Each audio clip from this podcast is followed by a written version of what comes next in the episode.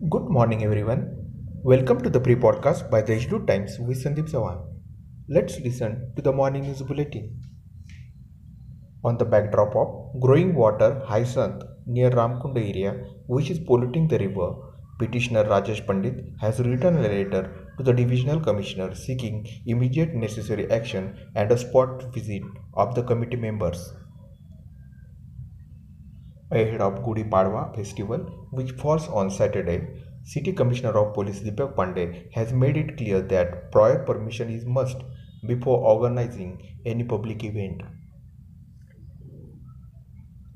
Newly appointed Municipal Commissioner Ramesh Pawar is likely to hold a review meeting in the next two days on the controversial issue of Ghantagadi contract.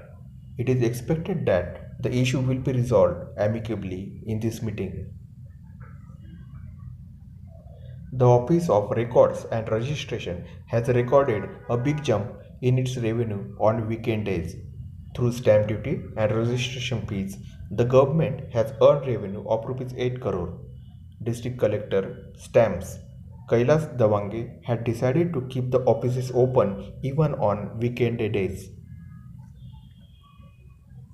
COVID status Big relief no new case detected in the district and also no death reported. That's all for today's important news. For more, visit to the Institute website.